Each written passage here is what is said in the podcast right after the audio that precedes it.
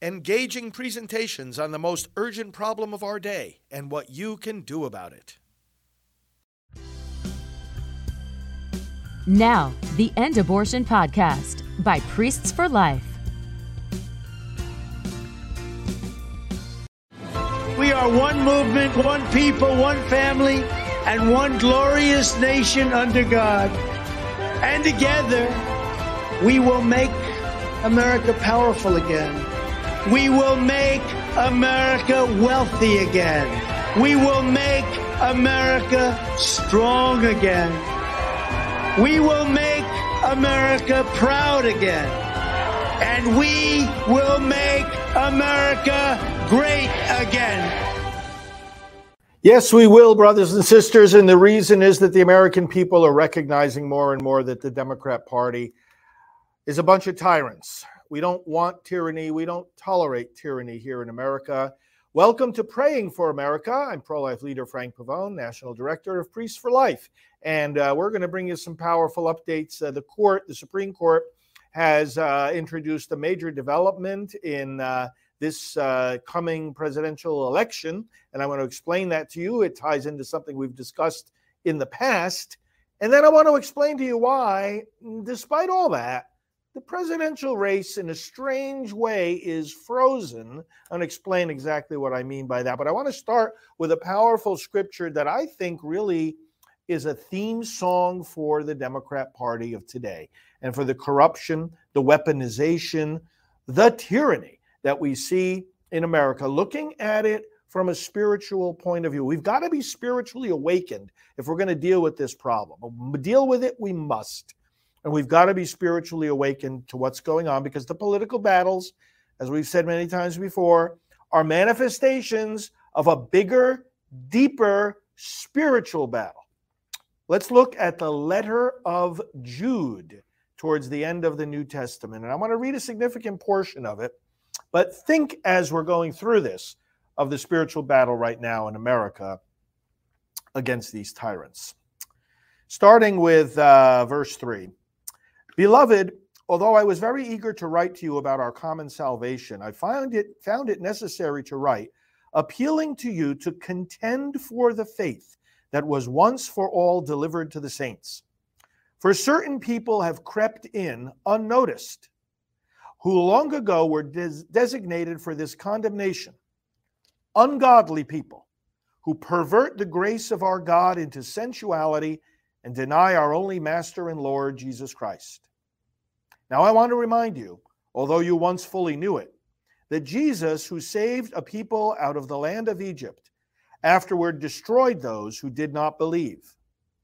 And the angels who did not stay within their own position of authority, but left their proper dwelling, he has kept in eternal chains under gloomy darkness until the judgment of the great day, just as Sodom and Gomorrah and the surrounding cities which likewise indulged in sexual immorality and pursued unnatural desire, serve as an example by undergoing a punishment of eternal fire.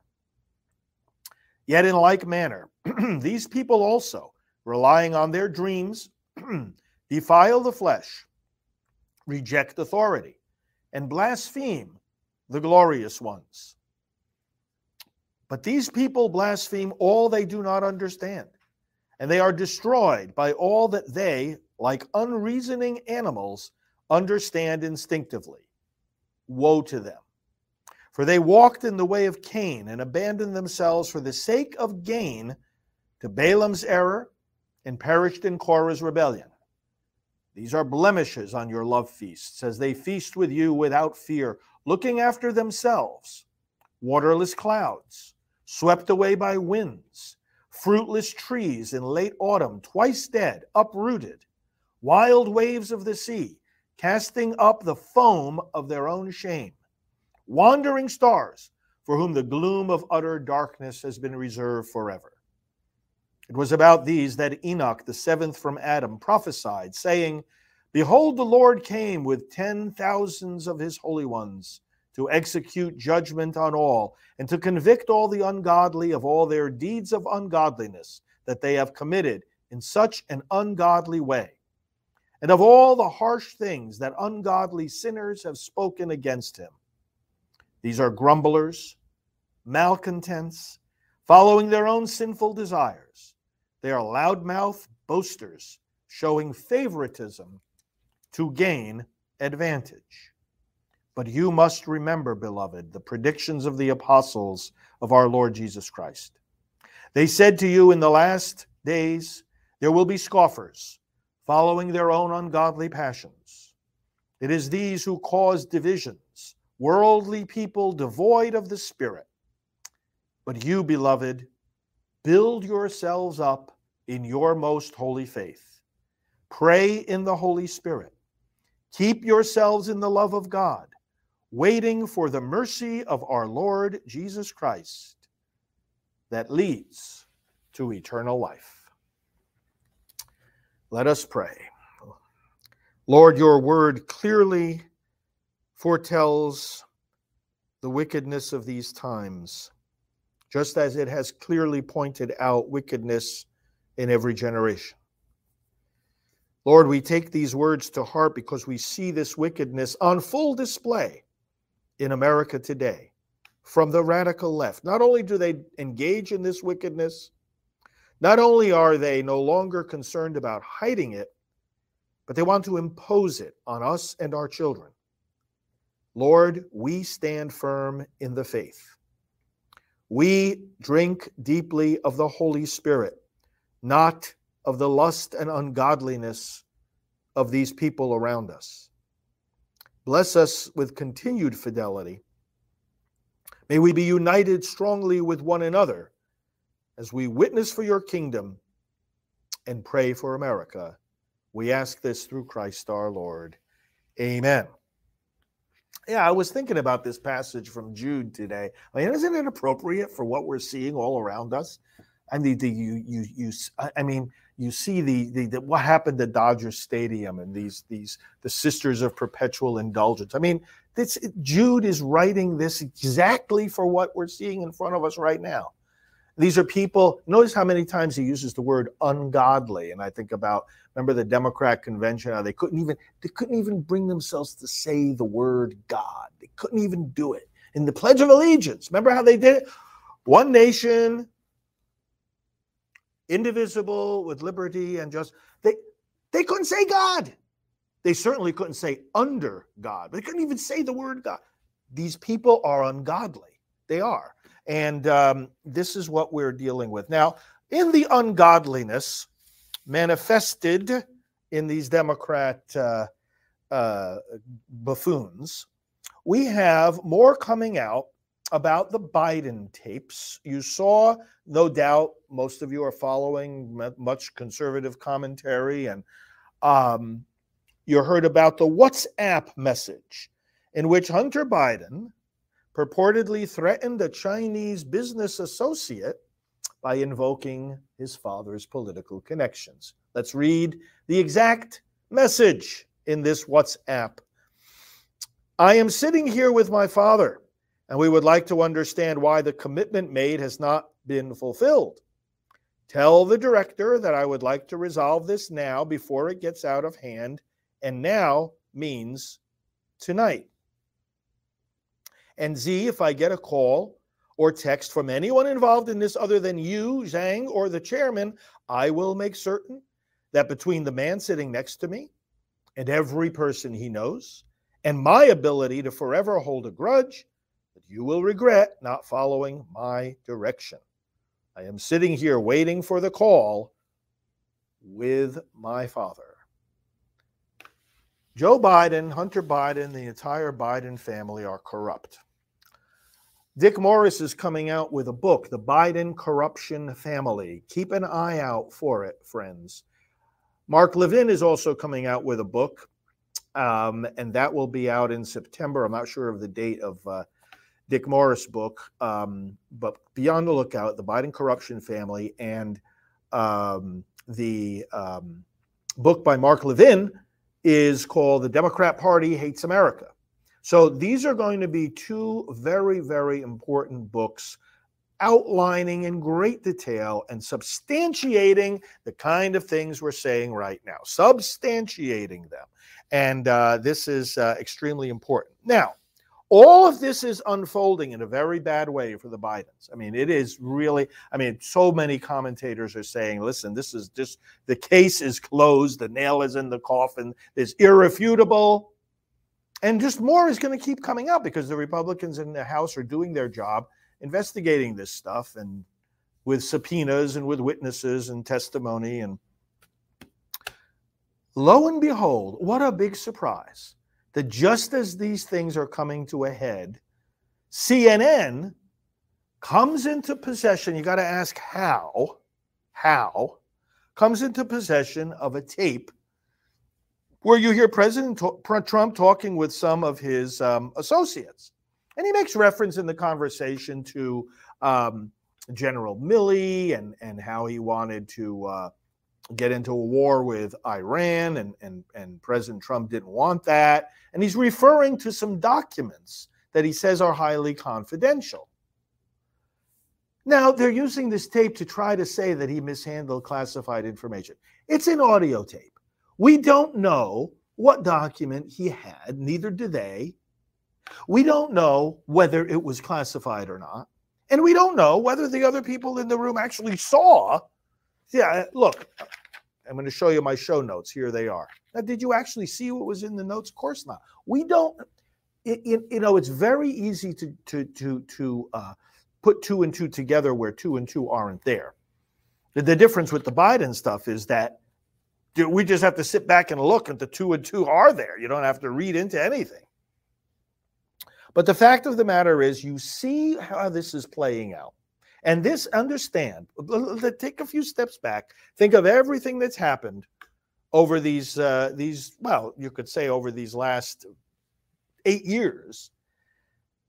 Look at everything that's happened in the persecution of President Trump, and you see a very clear pattern. Here's how the other side operates you make something up to target your political opponent. You just make it up. It doesn't matter. Go to, go to a creative writing class. Just make it up. Find the person that you know with the richest imagination and just and and, and they'll be great candidates for these Democrats to start trouble. Just make it up. That's point. That's step number one. Step number two: weaponize the criminal justice system to get processes underway. Now, you're taking legitimate processes of government and law enforcement and investigation and constitutional procedures, and you're using them for purposes they were never intended to be used for. You're stretching laws out of, you know, twisting them like a pretzel in ways that they were never intended to be used. And you start a big legal process. You have absolutely no expectation that you're going to win legally. You know, we, we look at each other and we see all the, the hoaxes and the things that have been, been, been undertaken right up to this very day these baseless indictments, and more will be coming, equally baseless. And you wonder, oh, are these people really so stupid that they think that they that, that using laws and using provisions of the law in ways that they have never been used in all of American history, they really think they're going to get away with this? And the answer to that is they don't expect the le- any legal implications or victory. They don't care because that's not the purpose. Starting the process, weaponized process, is step number two. But here comes step number three. Once the process is underway, and they get their hands on certain documents, and some of them they just make up themselves, but they get their hands on stuff, and then they, being the tyrannical, corrupt government, Democrat run government, leak selectively and asymmetrically leak information to their willing counterparts in the media. Now, I say asymmetrically.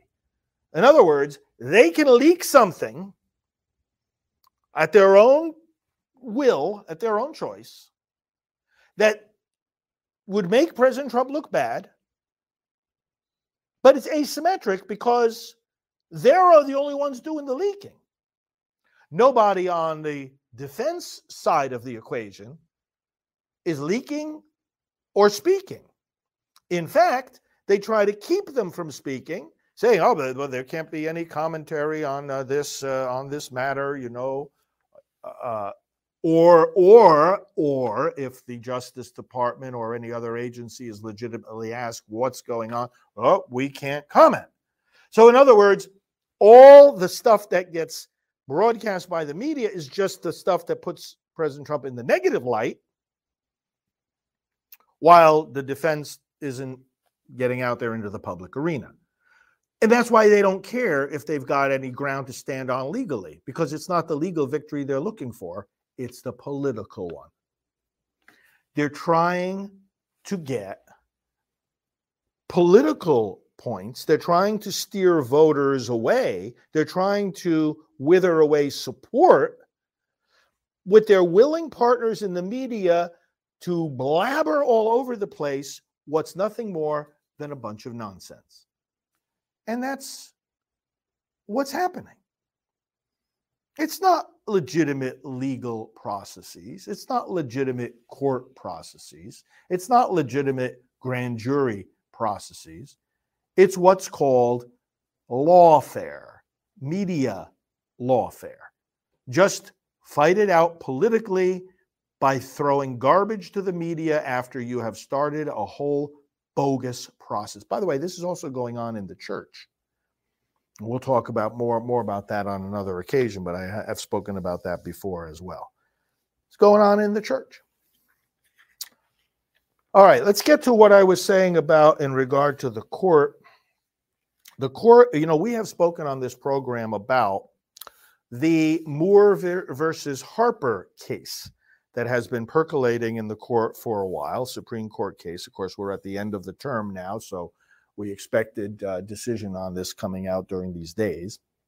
And here's what it had to do with it, because this is a, this impacts uh, the election.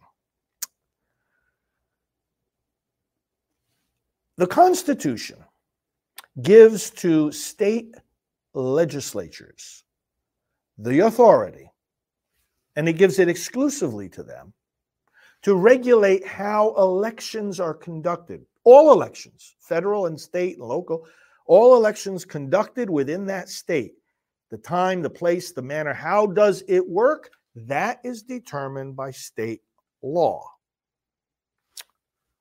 What's the deadline for the ballots to come in? What's the what are the does there have to be signatures on the outside of the ballot and how do you handle absentee ballots and all this stuff? It's determined by the state legislatures. That's the Constitution. Now, let me give you an example of what happened, as you're well aware, in 2020. Just one little example of this in Pennsylvania. Let me read from an actual news report that came out at the time. Mail in ballots in Pennsylvania have previously been due by the time polls close on election day. Now, that's by, by state law. That's why they were due by the time the polls close on election day, state law, as the Constitution provides. The news story goes on, but the court's order adds a three. This is the state Supreme Court of Pennsylvania they're talking about. The court's order adds a three day extension. Oh, to receive ballots that are postmarked by 8 p.m. on election day. Postmarked. They don't have to be received, they just have to be postmarked. So now there's a different standard, a different rule. So it goes on. Ballots with a pre election postmark will now be counted as long as they are received by 5 p.m. on November 6th. Remember, the election was November 3rd. November 6th, three days after the polls close. The court also wrote that ballots, quote, received within this period that lack a postmark or other proof of mailing or for which the postmark or other proof of mailing is illegible will be presumed to have been mailed by election day, unless a preponderance of the evidence demonstrates that it was mailed after election day. And my question for the Supreme Court of Pennsylvania in this context is who the hell are you? You're not authorized by the Constitution to do anything with re- uh, regard to election law. Who do you think you are? See, and this is the problem that we have today at every level of, of, the, of the judicial system. They're arrogant tyrants. They arrogate to themselves prerogatives that belong to the people and their elected representatives. constant problem of judicial activism. So you've got here in this situation, um, maybe this sounds like a law, doesn't it? He's giving three days, he's even setting the time, 5 p.m. Three days after election day, the ballots can still be received and counted. And then it even gives guidelines in terms of what to do if there's a smudge on the on the postmark. And this is this this is not coming from the legislature. This is not coming from the elected representatives of the people. It's coming from the court. So this raised the whole question of what are courts allowed to do? In, we're talking about state courts. What are state courts allowed to do, if anything, to change the rules about elections? Now, so you're dealing with two entities the state legislature and the state courts. Now, either one of those entities can be controlled at any given time or is controlled at any given time by one or another party. You'll either have a Republican legislature, maybe you'll have it split, or you'll have a Democrat legislature or a Democrat controlled court and or a Republican controlled court. So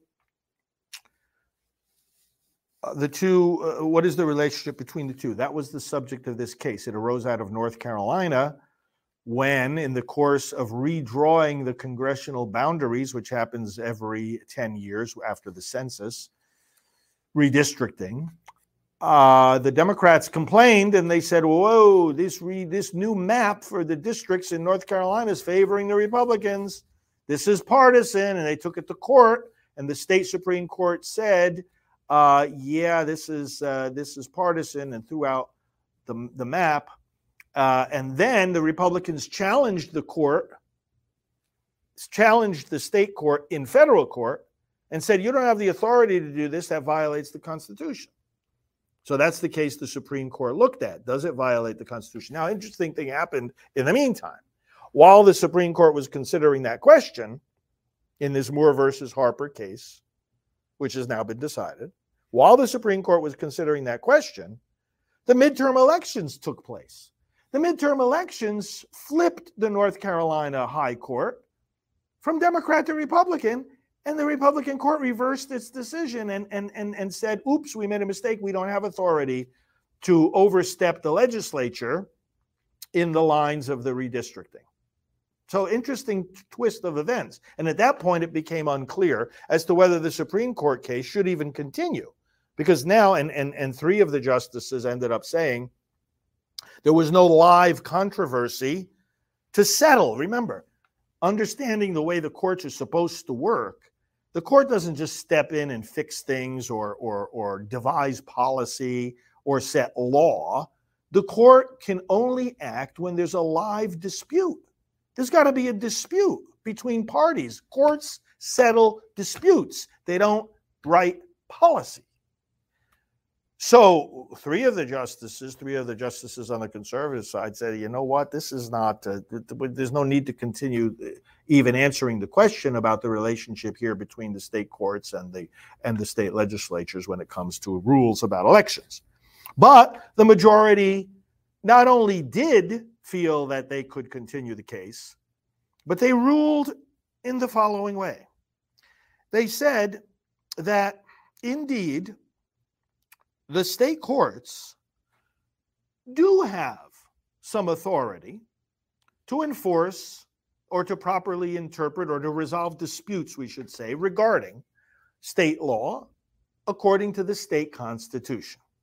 They do have a role, they do have a say. Now, that can open up a big can of worms because you've got activist court. Going back to the example of Pennsylvania, are we going to see now this happening more and more in the upcoming elections of 2023 and 2024, especially. Are, we going to see more of this nonsense with state courts overriding state legislatures and setting new rules at, at the last minute for whatever excuse they want to come up with or any Democrat priority they want to implement? Now, the good thing about it is, of course, in many places you'll have, well, you'll have Republican controlled courts that might put a put the brakes on something that Democrat state legislatures do. So obviously, this can work both ways, but we know where things are tilted in terms of the uh, the uh, the propensities going on right now in the court system. But we also, I also want to point out, Roberts, Justice Chief Justice Roberts, who wrote the majority opinion here, does give a caution, and I think this is this caution is extremely important. He said state courts, having said what we've said that they do have a role, he said state courts do not have free rein. In, in referring, in other words, to striking down state laws governing elections. The Constitution says the state legislature does this. Roberts said we're not giving them free rein. And then he goes on.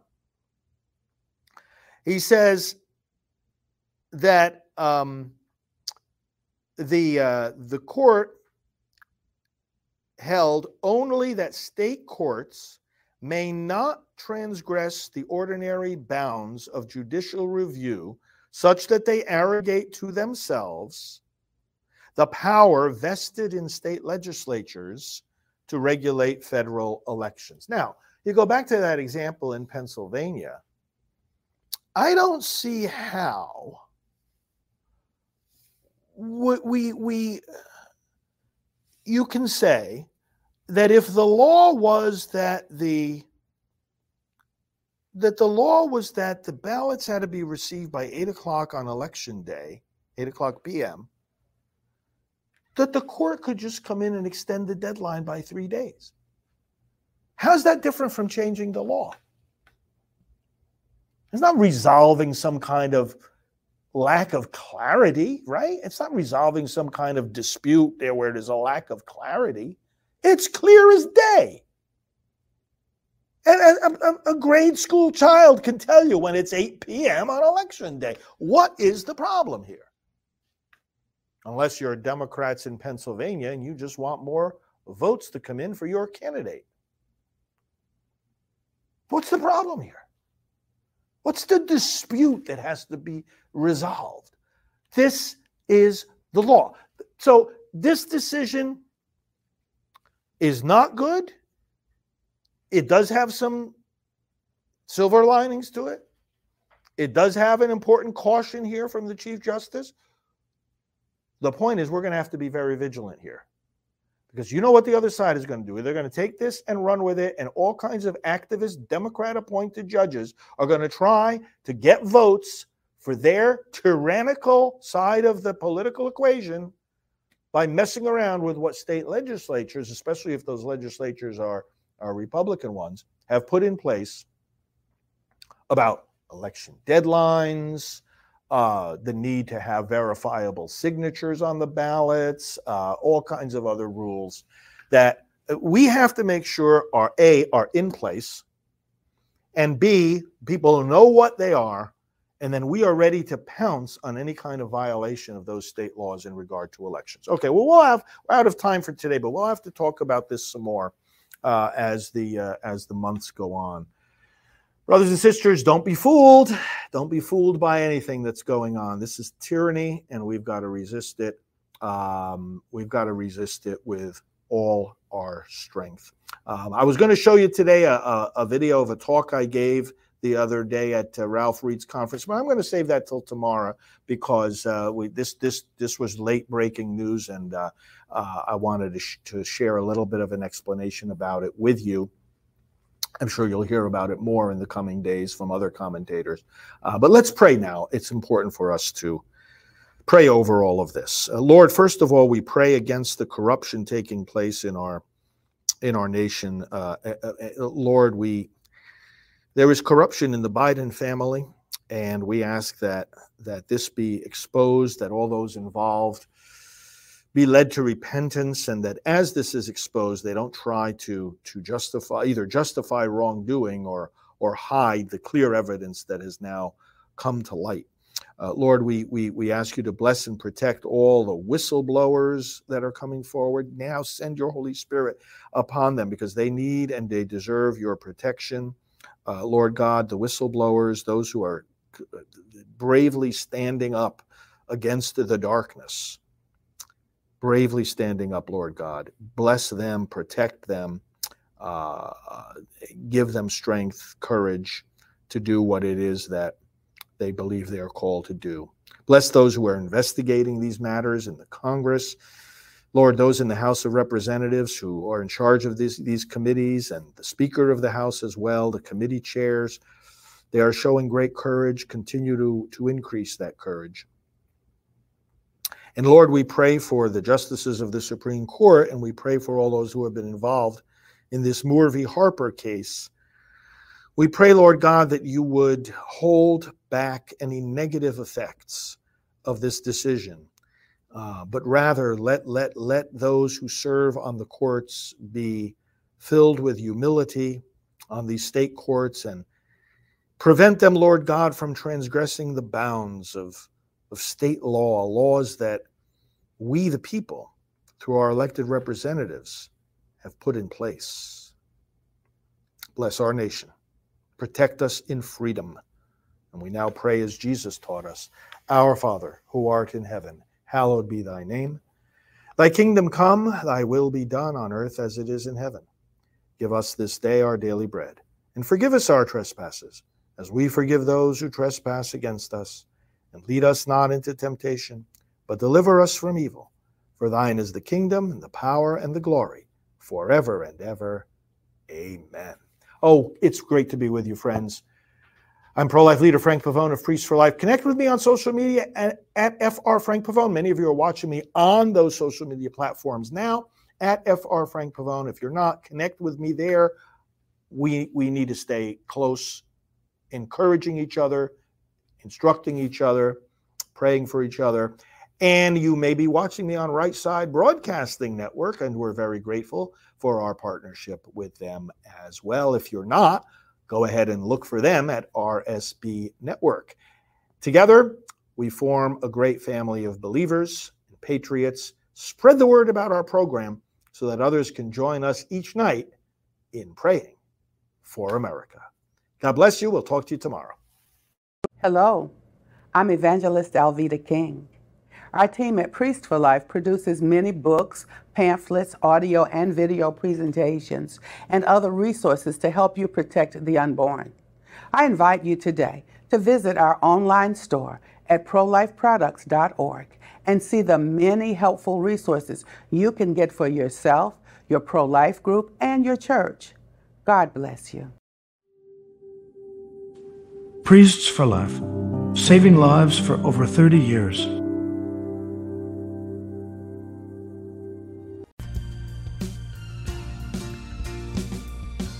This has been the End Abortion Podcast. To learn more, to help end abortion, and to connect with us on social media, visit endabortion.net.